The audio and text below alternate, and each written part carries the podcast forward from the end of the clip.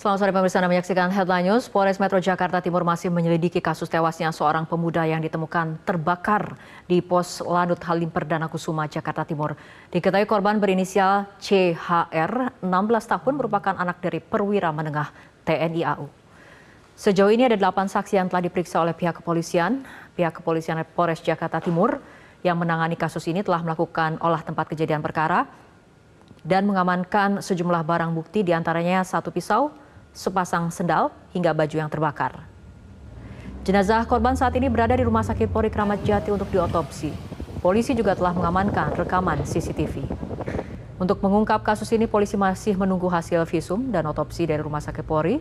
Polisi juga akan meminta kesaksian dari orang tua korban yang merupakan perwira menengah TNI AU.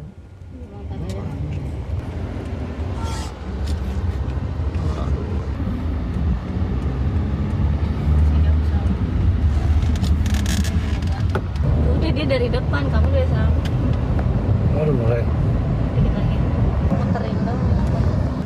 Jelajahi cara baru mendapatkan informasi. Download Metro TV Extend sekarang.